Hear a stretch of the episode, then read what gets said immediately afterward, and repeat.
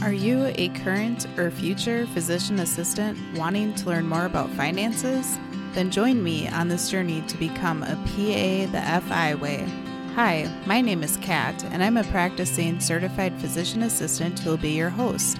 It took me five years after I started practicing medicine as a PA to thoroughly dive into my personal finances after I discovered the concept of financial independence. I want to use what I have learned to help you avoid some of the financial mistakes that I have made while sharing some of the financial wins that I have had along the way. Join me as we discuss financial strategies to guide you to becoming a physician assistant on the way to financial independence.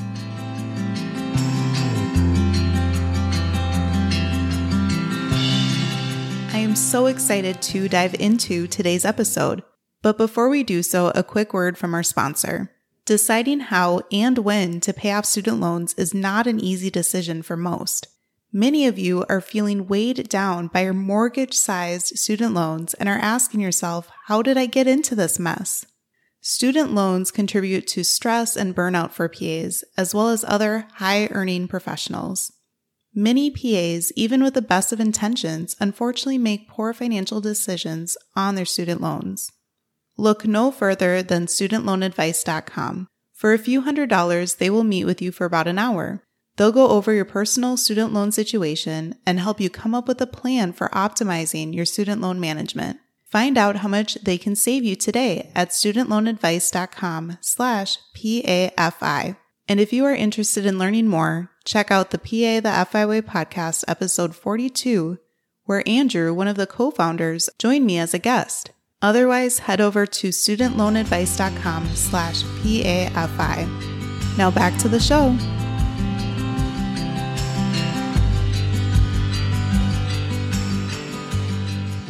Welcome back, everyone, to the PA the FI Way podcast. I'm your host, Kat, and we have Caroline back on the show today. Caroline joined us last week, and she went into a ton of details about working as a locum tenens PA and she touched a little bit on 1099 work, but today we're going to start the show by picking up kind of where we left off, talking about 1099 contract workers as PAs, but also dive into more on the topic of locums working as a PA as well. So, welcome back to the show, Caroline.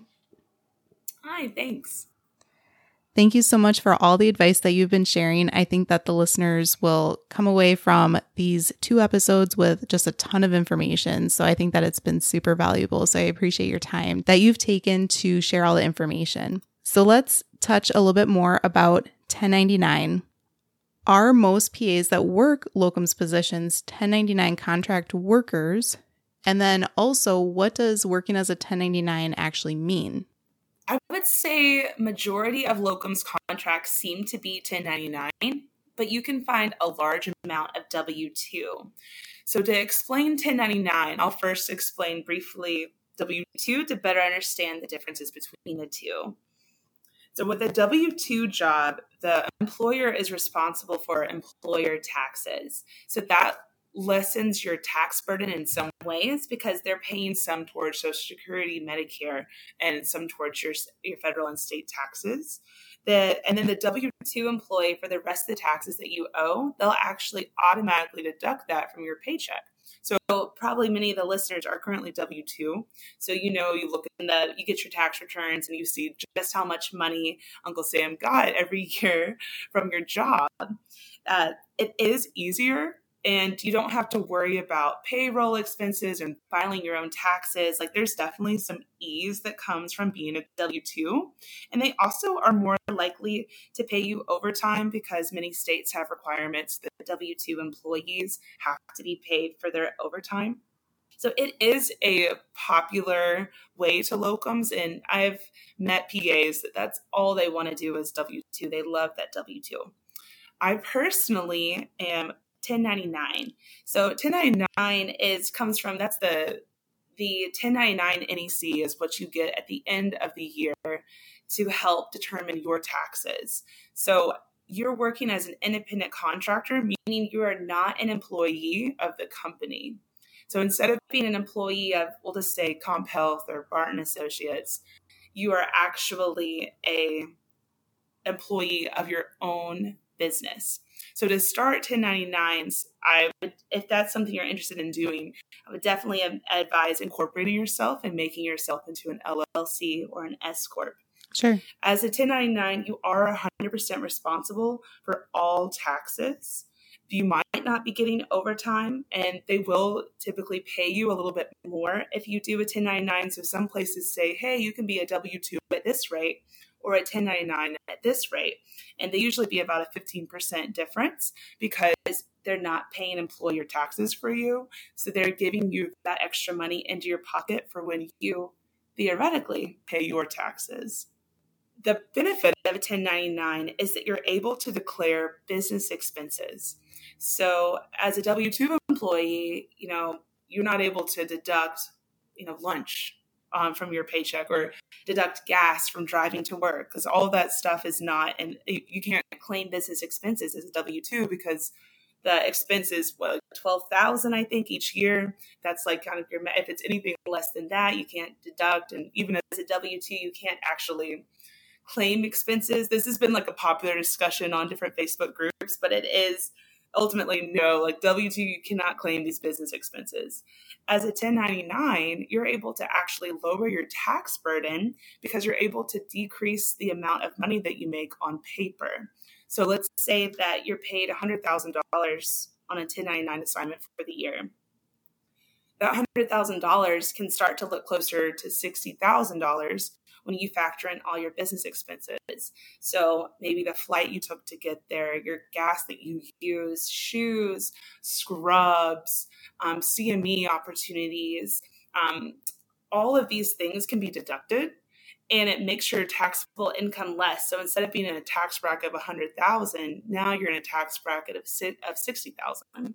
Nice. You can even get a little bit more fancy with this and have a tax accountant look at your business and able to actually find these different ways of lowering your tax burden even more so completely legally. There's i always reference when people are like is what the, are, are you doing something illegal? I always reference that trump legally paid less than a thousand dollars in taxes um, you know a few years ago when those when his taxes were leaked. So sure. uh, he was able to do this because he had a very good accountant and he had the money to pay people to find loopholes for him. Yep. And so these things have been uh, are things that people with money have taken advantage of for a very long time and this is attainable to you as well as a 1099 PA if you spend a little bit of money on a tax accountant who's who's knowledgeable and is able to find these very legal deductions for you to take.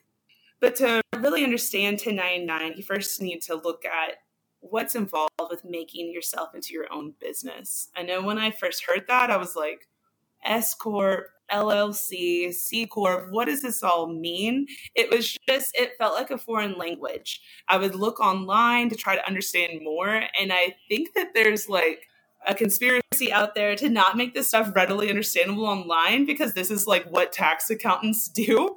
And so you try to read about online and you're like, you're just clueless. You just see a bunch of ads for a tax accountant and which is what I finally did because I just I gave up. I want to do it myself and save the money, but uh, there's just so much involved.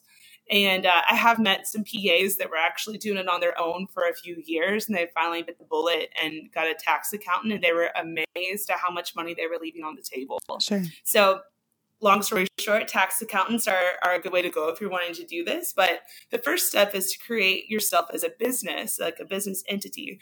And you do that by filing with your state's office, and they'll give you what's called an EIN or an employee identity number. And that's how you are marked as an employer. If you look at your own W 2 paycheck, you'll see EIN written in some, some numbers, maybe like eight or nine numbers after it. And that is what your clinic that's their EIN, or the hospital system you work in, that's their EIN. But it's basically a number that's tagged to paychecks that allows it to pay its own taxes. And that's how the IRS references taxes back and forth. The, to get an EIN, again, you just sign up with your state. It gives give it a few weeks, and then they'll issue it to you. And then now you're official business entity. So the next step is to get a business bank account. So this bank account will be used to do all of your business expenses straight from it. So you can have a business credit card linked to your business account, and that's how you'll charge your gas and your airfare and, and all your medical supplies. You just use that specific card once you have your business account set up and you have your EIN and everything's everything's good to go, then you have to look at next step of how do I set up my own payroll? Since you're an independent contractor, one way is ignore all that and just give 35% of your income to Uncle Sam. Most would advise against that. Um, the most practical next step is to actually make yourself an employee of your business and you pay yourself a set rate every month. Sure. And then you'll actually get a W 2 at the end of the year from your business. And that W 2 will have taxes taken out of it, but you're not having the same pay rate. Let's say you make $10,000 or $8,000 in one month.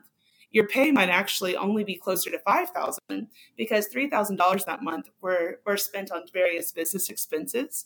So, again, that lowers your tax burden it's kind of cool at the end of the year, I will say, seeing like your own W 2 with your name on it and like your social security number, but then also your business entity and your EIN. Like it is very exciting. It certainly certainly makes you feel like you've made it. Uh, and so I, have loved great. getting to see that this year. Yeah, it's been super cool. And the other thing that's great about having a business account is, as you recall from your podcast about talking about business about getting points, you can get a business credit card that has an introductory on it. So I got the Chase Ink business card, and at the time it had a 50,000 point bonus. So nice. I had to spend like $3,000 in a certain period of time, and then I got the point bonus. So I got 50,000 points, and those are going towards a trip to Greece next month. Yay, uh, that's so, so exciting. Yes. So uh, a great way to to maximize your points is having a credit card that earns you points for business expenses, as well as your personal credit card for points. And some might wonder, how are you able to really churn up that many business expenses? Like, or is it really worth it to do all this? And, sure. and one way to look at it is when I'm in New York, I'm on a business trip. So that means all of my food is deductible because mm-hmm. I'm not I'm not home. So with having those business expenses, that that really adds up when you're on assignment. If all your food for the month is a business expense, then that's that much less of a tax burden that you're responsible for at the end of the day. Thank you, Caroline, for sharing many of the benefits of working as a 1099 worker on some of these locums positions. Can you share what some of the disadvantages of being a 1099 PA would be if you feel like there are any disadvantages? The only disadvantage I would see is the complexity of it. Some people are just kind of overwhelmed at the thought of it. And I know when I started learning more and digging deeper and realizing what I was doing, I was like, oh my gosh, like a W 2 would have just been so much easier. And that's something, of course, to factor in. But I say short of the complexity and, you know, dealing with, oh, that was another thing. Like my, my payroll was done incorrectly. And then I had to be back and forth with the company that I had paid to do my payroll for me. And that was exhausting, just going back and forth with them and not able to get a hold of somebody. And then I'm, you know, missing the tax deadline and having to, uh, having to get a tax extension. Like that was exhausting. And that's not something I would have had to deal with as a W 2. But I prefer to think of it as I'm just being paid for that exhaustion. And at the end of the day, it's still worth it for me on my journey for financial independence. Awesome. Thank you. And when you are on these locums assignments, how in the world do you find housing? What does housing look like when you are in these different states? And have you stayed in a variety of different places? Or can you share some details about that? A good way of finding housing in a different place is looking for either Airbnbs or a thing called Sonder. I've had luck with in New York. And it's nice because you can, with Sonder, you can like book a period of days. And let's say that you need to shorten it. It's similar to a hotel in that you can get some money back if you shorten it. Um, but then opportunities like Airbnb can be the most cost effective and able to have a you know a microwave and a fridge and an oven like all the things that feel like home. But airbnb is not as easy to get your money back on. You know you can't like call a host and say hey, my contract was actually canceled. Can i can i be refunded that money? Like it, it just it doesn't work as easily that way sure um, and the way you're funding these is that many of these uh, locum jobs will give you a housing stipend okay. so you take that money you put it towards housing of your choice and you kind of take the risk that it's that you're saving more overall by doing that. Uh, many of the companies will give you the option that they'll cover your own housing and they'll pick where you stay, and you'll get a lower pay rate in return.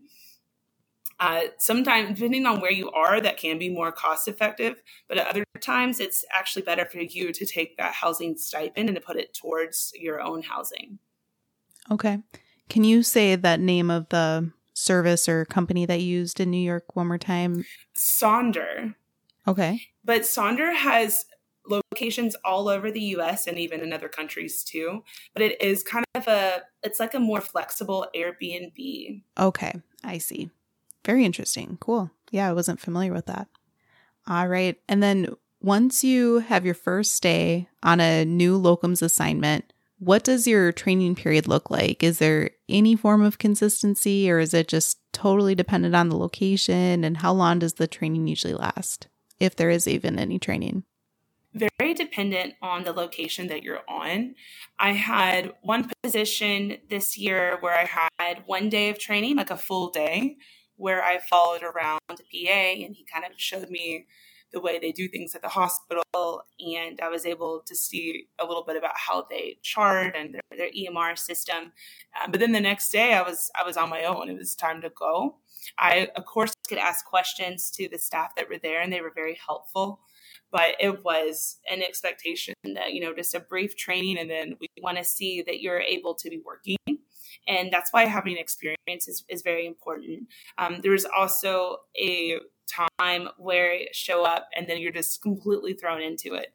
Um, I also did an assignment as a vaccine uh, manager. So I was like managing a lot of nurses at a mass vaccination site.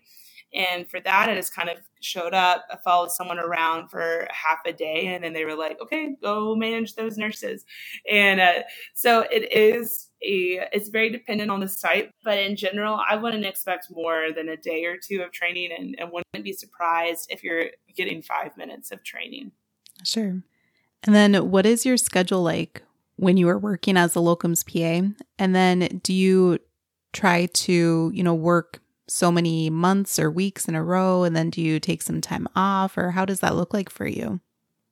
Schedule is very variable. Um, I, for example, last year I was doing an assignment where I was actually working 80 hours a week, and I kept that up for a few weeks, and then I was like, I'm getting a little tired, and so I reached out and I was like, could I, you know, decrease my shifts from six, 12 and a half hour shifts a week to five?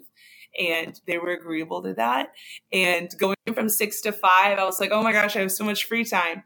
And so I was working, you know, over 60 hours a week, but I was just hustling. I, mean, I was making money and I was really just kind of viewing that period of time that I was there as the time that I'm on work. If I have time to hang out with friends that I've made or to see new things, then then all the power. That's that's great. But I I view when I'm on assignment as like I'm there just to work constantly.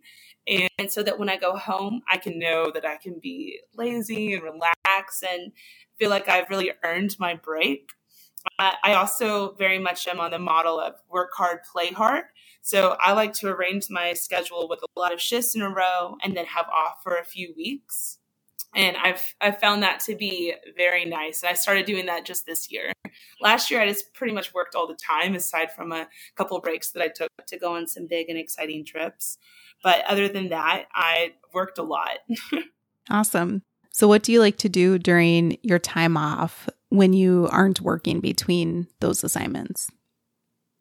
So last year when I was working those crazy hours, I of course was focusing on, oh, I'm going to pay off my student debt. This is this is exciting, but I found that I was getting tired, even even knowing the excitement of paying towards my debt. I just I realized I needed something to look forward to. So uh, last year, when when the money uh, coming in was very good, I had uh, reached out to my older sister, and I was like, "Hey, uh, do you want to go to Iceland?"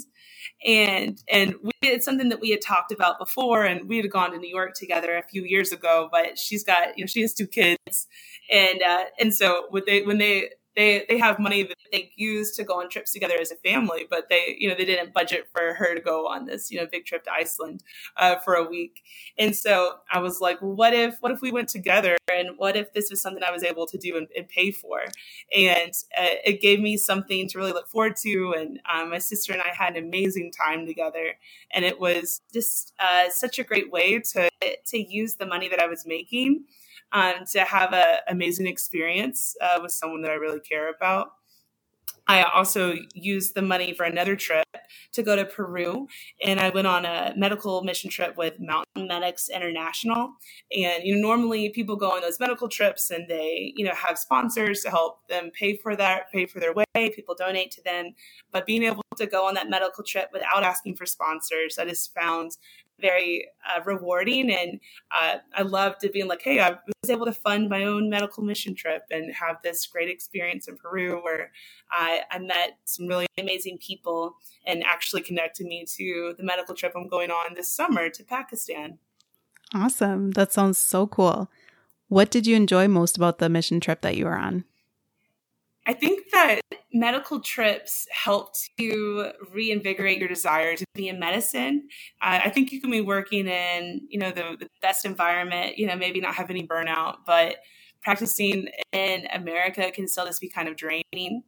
Um, there is still just a lot of bureaucracy no matter where you are and a lot of uh, you know having to document things the right way and you go on a medical trip and you know, you're not even writing stuff down on paper. Like it's very, you know, you're just focusing on the patient and the the relationship with them and and being able to treat them. You can see people that maybe haven't seen a doctor in 20 years or see someone who's never seen a doctor. I had my first experience with a medical mission trip when I was at in PA school. We had an option to go to Belize. Uh, Belize is for one of our rotations. Sure. And I went there for a month and I, I loved it. Um, just being able to be so close to the people there and uh, live at the clinic and just have these incredible experiences and really see how people live in their community. And it's one thing to travel to a city, but if you're able to, you know, be in that very vulnerable position of someone talking to to their medical provider, you just really see things that you might not have normally seen, like talking to someone about abuse that they're experiencing at home or or see people uh, very upset that their children aren't growing because they don't have enough food for them or uh, and Belize you know seeing people that had type 2 diabetes that they couldn't they couldn't treat because they don't have refrigerators. So once they get to the point of requiring insulin, they pass away. And like, you know, just talking to them about, hey, well, you know, eat a little bit less carbs, lay off the corn, and then finding out they only had corn to eat. Mm. You know, the, the vegetables in their in their cities were going to the children and then the adults were just living off of corn tortillas. It was it's just so eye-opening to really see the differences and makes you more grateful when you come back to America that even though there's this bureaucracy, uh, you do have it very good. So yeah, exciting in the sense of avoiding the uh, being able to be a little more simpler and writing out and being able to just focus on the patient, um, but also coming back and being extremely grateful for your life situations as well. Yeah, definitely. I think you touched on so many things there. I grew up going on mission trips as a teenager and then a young adult as well. But the only somewhat medical trip that I've been on so far was during PA school as well. Went to St. Lucia for a couple weeks on the very poor side of the island and did some medical service there. And I've been wanting to go on a medical mission trip, and my sister's in the dental field working as a dental assistant. So we're trying to sync up a trip that we can go on together where I'm doing medical work, she's doing dental work. She has a couple of kiddos, so it's been kind of challenging. And then with the COVID pandemic to align, so to speak, this trip. So fingers crossed that hopefully we can figure out a trip that we can go on soon because I think it'd be really fun. And like you said, too, just really remind you all of the things that we have in our amazing country and just be really truly grateful for what all we have and try to remind ourselves why we went into medicine to serve others. So thanks for sharing your insight on that, Caroline. Yes. And uh, I like that you brought up that you went on those mission trips too as a kid. I did as well through my church. And I remember I was a part of the Baptist church and we had, we were a group called GAs, like Girls in Action. And part okay. of our job when we were in elementary school is we would write letters to missionaries wherever they were in the country, I mean, in the world. And as a kid, I thought that was so incredible. And I was like, and it very much made me get a focus of, you know, I was interested in medicine, but like in, in early elementary school, I was like, okay, I'm going to go, I'm going to learn Spanish and I'm going to go and just be a full time medical missionary as a doctor. And I just thought it was, you know, the pinnacle of cool. And of course, and so I really did focus on learning Spanish and I lived abroad when I was in college and was really focusing on that plan. And then, you know, PA school became the most valid option. So for me, having this locum schedule and being able to take time off allows me to kind of flex this childhood dream I had of, you know, practicing medicine in a Spanish speaking country, um, but still being able to have some income too as, as and not being like a full time uh, medical missionary. Nice. Awesome. And we've talked about locums throughout this episode as well as the last episode, but can you share what are some of the alternatives to working locums assignments that are still some type of contract work for PAs? I am currently doing a non locums tenens uh, assignment in New York City. The hospital that I was on as a locums tenens worker, when the contract ended, uh, they asked if I wanted to stay on as a per diem worker. And so that's something I've been able to do for the last several months is just contracted directly with the hospital as a as an employee. So I'm not working as an independent contractor. I am W two with them. Um, but being able to have a schedule and helping fill in for them when they have empty spots has been nice to have this job to know like okay there is a source of income there is a place that is needing workers at least for the time being until they have um, more staff which which they're working on now I'm also working as a homeless street outreach worker in New York, which is a 1099 position, and it's also a flexible schedule um, while they're looking to hire you know more full time providers. And so that job allows me to do kind of in country mission work and able to walk around helping serving the homeless population in New York and doing like rugged street medicine, which I find very exciting and a way to uh, continue to to flex my my medical missions muscles. Um, and it is uh, and it's another way to keep funding my business with 1099 income since the W two income is not able to go towards business expenses. Sure, awesome. Yeah, I think you touched on a great point there as well that even though there are so many medical mission trips that we can go on out in the world and in the future and things like that, it's important to try to look around and how see how we can best serve the communities that we're currently in. So thanks for sharing that as well. Definitely. And the thing to bring up too about what makes these non locums is they're not covering housing. So the homeless job that I work, it doesn't cover housing. So you have to factor that in. Like, is it still worth it? Um, and when I look at the average salary in Tennessee right now is fifty to fifty-five dollars an hour for a PA. As long as you're making enough money in New York City to still be in the surplus when you factor in the cost of housing, then naturally that's still a, a better option than you know working in your home state if that's if you're looking for maximizing your income. Wow. Yeah, that's incredibly disheartening to hear how low the pay is on average in Tennessee. That is so sad as APPs, you know, to be offered that type of pay. So, you know, it might work okay with the cost of living out there and things like that. But I really encourage PAs to consider negotiating and looking for other positions, or like you said, consider 1099 jobs or things like that, and feel like you don't have to settle for low pay as a medical provider. Definitely. I feel like you could do a whole episode on the devaluation of PAs right now in, in some states. Uh, but yeah, whole other whole other topic. sure, sure. Save that for another day, right? yeah.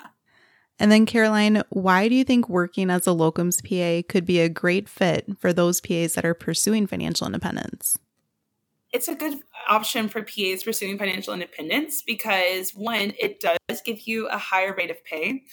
And as we know about compounding interest, let's say that you're making a good amount of money at the beginning of the year, you can actually put that extra income directly into a brokerage account and let that grow even if at the end of the year things slow down or maybe you're not taking as many shifts, that money that you made then is growing.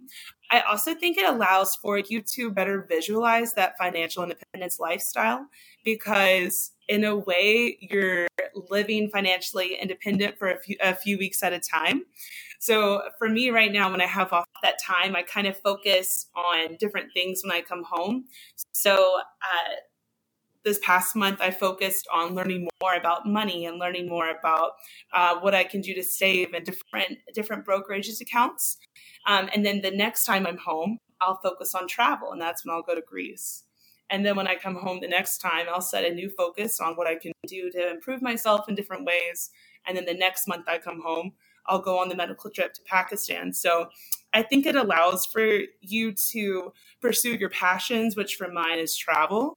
And that's something I hope to do more of. Like, even in, the, I feel like I'm traveling a lot now, but I want to continue to travel and to see this how much outside of your job um, your life can be enriched with, and also focusing on family when I come home, spending time with my nieces and nephews. Like, it this allows you to to see how much how much in your life there is to love and be grateful for without that job in the background and it lets you know like hey i can hit financial independence and i'm still going to have this very enriching life. If i want to if i want to work that's great. But i think sometimes people have a hard time visualizing financial independence and what they would do with themselves because they've never had a chance to see what their life is like without school or without work. So this locums allows for you to maximize your income as well as really visualize yourself in a financial independent lifestyle. Sure, it almost gives you kind of a taste of what what your life could look like once you have reached FI. I think that's great. Yes. Very cool. So, Caroline, what drew you to the financial independence community personally? And then why are you pursuing FI? We touched on this a little bit, but if you have more to add, please do so. And then also, what's your philosophy on money? I was drawn to financial independence community out of finally thinking outside what can I do with my money. As my student debt decreased more and more, I knew that I was going to have to start to learn a little bit more about my finances. When I graduated PA school, I met with a free financial advisor at the place where I was working, and he just said, you know, your friends are going to be buying houses, your your friends are going to be maybe doing different investments. He's like, look, you have 7.5% interest rate on over $100,000 in debt. He was like, you're going to have a hard time maxim like making more money in other ways. And he was like, so right now just focus on paying off that debt. And so that's what I was really focused on was just any extra money I went to my debt. Plus, I made sure I had fun travels and great experiences along the way. But overall, really focusing on that debt. So when that debt started to disappear, I was like, well, crap, what do I do now? I don't, I don't know what to do. I'd always, I, my plan was always pay off, pay off, pay off. So then I was like, okay, I got to learn a little bit more about finances. So that's what prompted me to read A Simple Path to Wealth, you know, the the go-to book I think for people that are just trying to learn about finances and with that book I learned you don't have to have a like you can you can invest on your own like I thought you had to I thought Fidelity like chose these things for you. It's like I didn't know what an IRA stood for, what Roth meant. I didn't even know that you could make too much money to contribute to a Roth, and then there's the backdoor Roth. I'm telling, it was just sure. a whole new world. But uh, yes, I I came to it because I had to start thinking outside of okay, now that the debt's gone, what do I do? yeah, definitely. I think that so many people learn about financial independence once they have been in that mode of paying off debt, paying off debt, paying off debt, and then it's like, well, what's next? How do you actually build wealth for your future self? Yeah. So Yes. And as far as my philosophy on money and kind of what drew me into the financial independence lifestyle was I, I, did grow up in a home where my parents did not have very good financial literacy. and I, I saw the effects of credit card debt, and it made me very feel fearful of having credit cards and very just debt averse in general. I know that there's successful people who have kind of done the minimum on their student debt and have found ways to maximize their money. And I understand that some people love that and probably think I'm silly for paying off my debt so fast. But growing up in that household, it did very much make me debt averse. And so for my for my psyche, paying off debt uh, quick was important. And as far as philosophies beyond that, I do think that working in healthcare has shown me how finite our lives are. And, you know, you see people all the time who come in, you know, at 60 and they have a heart attack and they die. And you're like, gosh, this person might have just retired and they're not even able to take advantage of this money. Or you see someone who's your age who has a horrible accident, maybe they're brain dead, or maybe they've gotten it maybe they're paralyzed and they're gonna you know it changes the way that they can travel so i always keep that in the back of my mind of you know as much as i want to to save i also want to make sure that i don't have regrets in the event that something does happen to me and, and i can't i can't do things the way that i once did. Or god forbid i can't earn income anymore. Maybe i get so sick uh, that i'm not able to provide for myself anymore. And so the idea of having that financial independence to know that i don't have to be reliant upon a job to survive is comforting with balancing that with knowing that we're not guaranteed tomorrow so make sure you're you're also living your life at the same time. Yes i completely agree with that mentality. It's been very sad to hear those disheartening cases where one of the people in a couple gets a horrible disease or passes away just as they retire and are planning their retirement together. So that happens all the time like you said. So i think that it's important to enjoy the journey to financial independence too. Enjoy your life now as much as you can, but also try to be wise and diligent and save for the future too. So it sounds like you are doing your best to find that balance in your life. And I think you're doing a great job with it. So thank you. Thank you. And to also balance it with giving too. I think that that's something to, to I think Dave Ramsey what is very big about giving.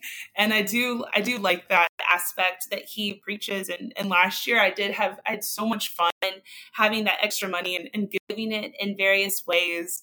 I had uh, some of my friends and I, we went, I sponsored a table at a gala and me and my friends had a fun night together at a, at a charity event um, that I that I care about in Nashville called Project Cure, and that was so satisfying to be able to do that and to go on the trip with my sister and um, just different ways that it's funding the medical trip. Like I think that with this 1099 job, you are paying less taxes.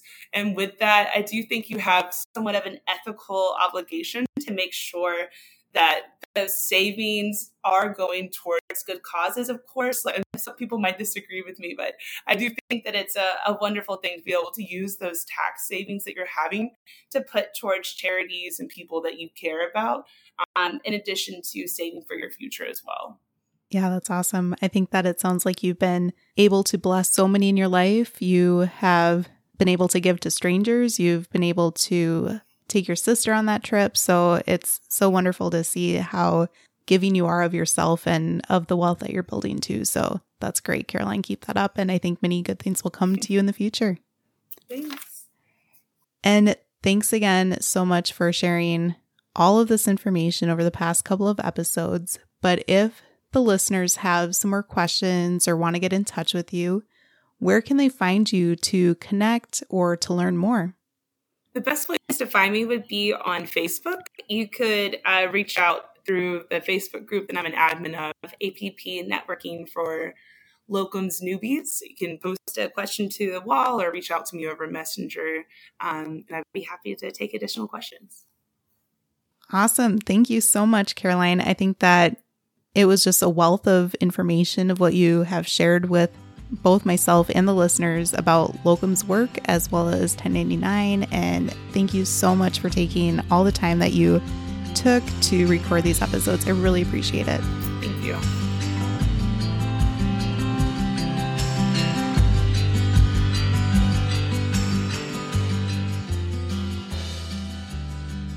Thank you for tuning in, and I hope that you decide to continue to join me along this journey of becoming a PA the FI way please take a moment to press the subscribe button on the platform that you are listening to this on.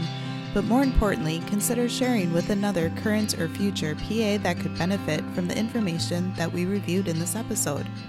Take care and have a great rest of your day. Until next time.